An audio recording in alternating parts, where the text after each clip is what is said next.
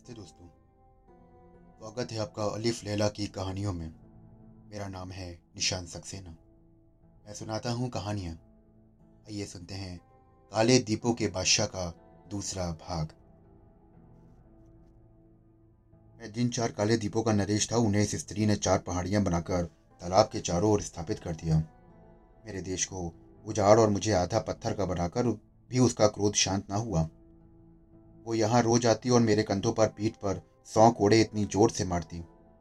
हर चोट पर मेरा खून छलछला आता था। फिर वो बकरी के बालों की बनी एक खुरदरी काली कमली मेरे कंधों की ओर पीठ पर डालती है और उसके ऊपर सोने की ताराकाशी वाला भारी लबादा डालती है। ये वस्त्र वो मेरे सम्मान के लिए नहीं, बल्कि मुझे पीड़ा पहुँचाने के लिए करती है। और मेरा मज़ाक उड़ा के कहती है कि दुष्ट तू तो चार चार दीपों का बादशाह है। और फिर अपने आप इस अपमान और दुर्दशा को क्यों नहीं बचाता? शहरजाद ने कहानी जारी रखते हुए इतना कहा कि काले दीपों के बादशाह ने दोनों हाथ आसमान की ओर उठाए और बोला, हे सर्वशक्तिमान परमात्मा, हे समस्त विश्व के सिरजन, हार, यदि तेरी प्रसन्नता इसी में है कि मुझ पर इसी प्रकार अन्याय और अत्याचार हुआ करे तो मैं इस बात को भी प्रसन्नता से सहूँगा। मैं हर हाल में तुझे धन्यवाद दूँगा। मुझे तेरी दयालुता और न्याय प्रियता से पूर्ण आशा है कि तू एक ना एक दिन मुझे इस दारुण दुख से अवश्य छुड़ाएगा। वहाँ आने वाले खोजकर्ता बादशाह ने जब ये सारी कहानी सुनी तो उसे बड़ा दुख हुआ और वो विचार करने लगा कि इस निर्दोष जवाब बादशाह का दुख कैसे दूर किया जाए और उसकी उल्टा रानी को कैसे दंड दिया जाए। उसने उससे पूछा कि तुम्हारी निर्लज रानी कहाँ रहती है और उसका अभागा प्रेमी जिसके पास पर वो रोज आती है, इस स्थान पर पड़ा हुआ है।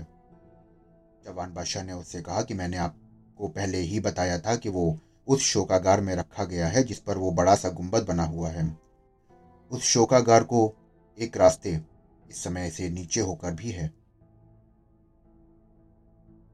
वो जादूगरनी कहाँ रहती है मुझे इस बात का ज्ञात नहीं, किंतु प्रति दिवस प्रातःकाल वो मुझे दंड लेने के लिए आती है और मेरी मारपीट करने के बाद वो अपने प्रेमी के पास जाकर उसे कोई अर्क पिलाती है, जिससे वो जीवित बना रहता है। कंतुक बादशाह ने कहा कि वास्तव में मैं तुमसे अधिक दया योग्य व्यक्ति नहीं होगा। तुम्हारा जीवन व्रत तो ऐसा है कि इसे इतिहास में लिखकर अमिट कर दिया जाए। तुम अधिक चिंता ना करो। मैं तुम्हारे दुख के निवारण का भरसक प्रयत्न करूँगा। इसके बाद आगंतुक बादशाह उसी कक्ष में सो रहा था, क्योंकि रात का समय हो गया था। बेचारा काले दीपों का बादशाह। उसी प्रकार बैठा रहा और जागता स्त्री के जादू ने उसे लेटने और सोने योग्य नहीं रखा था। दूसरे दिन तड़के ही आगंतुक बादशाह गुप्त मार्ग से शोकागार में प्रविष्ट हो गया। शोकागार में सैकड़ों स्वर्ण दीपक जल रहे थे।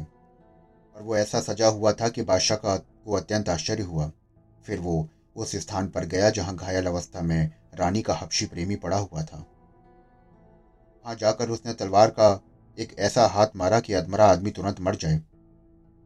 और ऐसा ही हुआ।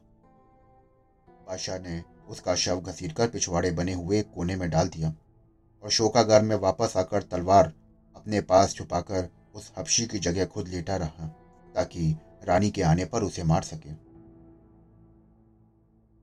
थोड़ी देर में जादूगरनी उसी भवन में पहुँची, जहाँ काले दीपों का बादशाह पड़ा हुआ था। उसने उसे इस बेदर्दी से मारना शुरू किया कि सारी इमारतें उसकी चीख पुकार और अर्थनाद से गूंजने लगी। वो चिल्ला चिल्ला कर हाथ रोकने और दया की प्रार्थना करता रहा, किंतु वो दुष्ट उसे बगैर सौ कोड़े मारे ना रुकी। इसके बाद सदा की भांति उस पर खुरदुरी कमली और उसके ऊपर जरी का भारी लबादा डालकर शोकागार में आई। और बादशाह के सन्मुख, जिसे वो अपना प्रेमी समझी थी, बैठकर विरह व्यथा कहने लगी। वो बोली, प्रियतम, मैं कितनी अभागी हूँ कि तुझे प्राण पड़ से चाहती हूँ, और तू है कि तनिक भी प्रेम नहीं करता। मेरा दिन रात चैन हराम है। तू अपने कष्टों के कारण मुझे ही समझा करता है। यद्यपि मैंने तेरे लिए अपने पति पर कैसा अत्याचार और अन्याय किया है, फिर भी मेरा क्रोध शांत नहीं हुआ, और मैं चाहती हूँ कि मैं उसे और कठोर दंड दूँ, क्योंकि उसी अभागे ने तेरी ये दशा की है। लेकिन तू तो मुझसे कुछ कहता ही नहीं। हमेशा होठ सिए रहता है। शायद तू चाहता है कि अपनी चुप्पी से ही मैं तुझे तू मुझे इतना व्यथित कर दे कि मैं तड़प के मर जाऊँ। भगवान के लिए अधिक नहीं तो एक बात तो मुझसे कर ले कि मेरे दुखी बन को सांत्वना मिले। बादशाह ने ऊंधेदे स्वर में कहा हौल बिला कुबत इल बिल्ला वहेलवी अली वल लजीम। बादशाह ने घृणापूर्वक ये आयत पढ़ दी थी। क्योंकि इस्लामी विश्वास के अनुसार इस आयत को पढ़ने से शैतान भाग जाता है। किंतु रानी के लिए यह सब कुछ सुनना सुखद आश्चर्य था। वो बोली कि प्यारे, ये सचमुच तू बोला है कि मुझे कुछ धोखा हुआ है? बादशाह ने हपशियों के स्वर में घृणापूर्वक कहा, तुम इस योग्य नहीं हो कि मैं तुमसे बात करूँ या तुम्हारे किसी प्रश्न का उत्तर दूँ? रानी बोली प्राण प्रिय मुझसे ऐसा क्या अपराध हुआ है जो तुम इस तरह की बातें कर रहे हो? बादशाह ने कहा, तुम बहुत जिद्दी हो। किसी की नहीं सुनती, इसलिए मैं कुछ नहीं कहता। अब पूछती हो तो कहता हूँ। हमारे पति के रात दिन चिल्लाने से मेरी नींद हराम हो गई है। अगर उसकी चीख पुकार ना होती तो मैं कब का अच्छा हो गया होता और खूब बातचीत कर पाता। लेकिन तूने तो उसे आधा पत्थर का बना दिया और फिर उसे रोज इतना मारा करती है कि वो चिल्लाता रहता है। वो कभी सो नहीं पाता और रात दिन रोया और कराहा करता है। मेरी नींद भी नहीं लगने देता। अब तू खुद बता कि मैं तुझसे क्या बात करूँ। जादूगरनी ने कहा कि यदि तुम ऐसा चाहते हो कि मैं उसे मारना बंद कर दूँ और उसे पहले जैसी स्थिति में ले आऊँ, अगर तुम्हारी खुशी इसी में है तो मैं अभी ऐसा कर सकती हूँ। खुशी बने हुए बादशाह ने उससे कहा कि हाँ सचमुच मैं ऐसा ही चाहता हूँ कि तू इसी समय जाकर उसे इस दुख से पूरी तरह से छुड़ा दे, ताकि उसकी चीख पुकार मेरे आराम में विध ना पड़े। रानी ने शोकागार में कक्ष में जाकर एक प्याले में पानी लेकर उस पर कुछ मंत्र फूका और वो उबलने लगा। फिर वो उस कक्ष में गई जहाँ उसका पति था और उस पर वो पानी छिड़क कर बोली, यदि परमेश्वर तुझसे अत्यंत अप्रसन्न है और उसने तुझे ऐसा ही पैदा किया है तो इसी सूरत में रहे। किंतु यदि तेरा स्वाभाविक रूप ये नहीं है तो मेरे जादू से अपना पूर्व रूप प्राप्त कर ले। रानी के ये कहते ही बादशाह अपने असली रूप में आ गया। और प्रसन्न हो उठा। रानी ने कहा कि तू खैरियत चाहता है तो फ़ौरन यहाँ से भाग जा, और फिर कभी भी यहाँ आया तो जान से मार दूँगी। वो बेचारा चुपचाप निकल गया और एक इमारत में छुप कर देखने लगा कि आगे क्या होता है। रानी वहाँ से फिर शोकागार में आई और हपशी बने हुए बादशाह से बोली कि तुम जो चाहते थे मैंने वैसा कर दिया। अब तुम उठ बैठो जिससे मुझे चैन मिले। बादशाह हपशियों जैसे स्वर में बोला तुमने जो कुछ किया है, उससे मुझे आराम तो मिला है, लेकिन पूरा आराम नहीं। तुम्हारा अत्याचार भी पूरी तरह से दूर नहीं हुआ है और मेरा चैन अभी नहीं लौटा है। तुमने सारे नगर को उजाड़ रखा है और उसके निवासियों को मछली बना दिया है। हर रोज आधी रात को सारी मछलियाँ पानी से सर निकाल निकाल कर हम दोनों को कोसा करती हैं, और इसी कारण मैं निरोग नहीं हो पाता।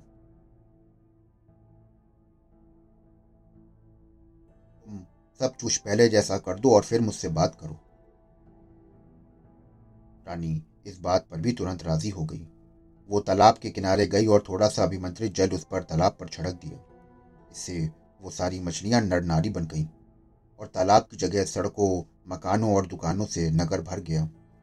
बादशाह के साथ आए दरबारी और अंगरक्षक जो उस समय तक वापस अपने नगर नहीं गए थे, वो बिल्कुल अपने आप को इस देश में देखकर आश्चर्यचकित हो गए।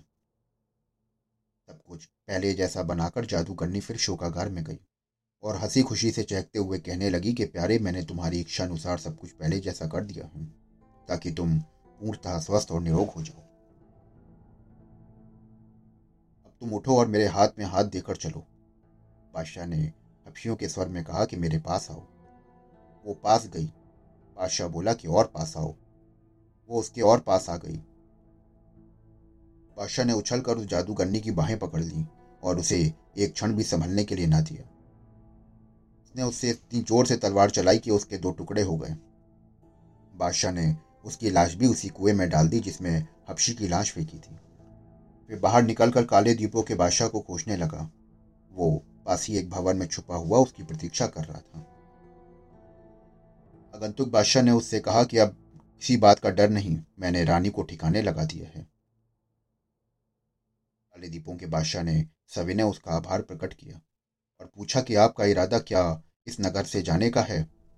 उसने जवाब दिया कि नगर ही जाऊँगा, लेकिन अभी तुम हमारे साथ चलो। हमारे महल में कुछ दिन भोजन करो और फिर अपने क्वाले द्वीप को चले आना। जवान बादशाह ने कहा कि क्या आप मेरे नगर को यहाँ से निकट समझे हुए हैं? उसने कहा, इसमें क्या संदेह है? मैं तो चार पाँच घड़ी के अंदर ही तुम्हारे महल में आ गया था। काले दीपों के बादशाह ने कहा, आपका देश यहाँ से पूरे एक वर्ष की राह पर है। उस जादूगरनी ने अपने मंत्र बल से मेरे देश को आपके देश के निकट पहुँचा दिया था। अब मेरा देश फिर अपनी जगह पर वापस आ गया है। आगंतुक बादशाह को चिंता हुई। काले दीपों के बादशाह ने कहा यह दूरी और निकटता कुछ बात नहीं है। मैं आपके उपकार से जीवन भर उदृढ़ नहीं हो सकता। आगंतुक बादशाह अब भी चकराया हुआ था। कि अपने देश पर वो इतनी दूर कैसे पहुँच गया? काले बादशाह ने, काले दीपों के बादशाह ने कहा कि आपको इतना आश्चर्य क्यों हो रहा है? आप तो उस स्त्री की जादू शक्ति स्वयं ही देख चुके हैं।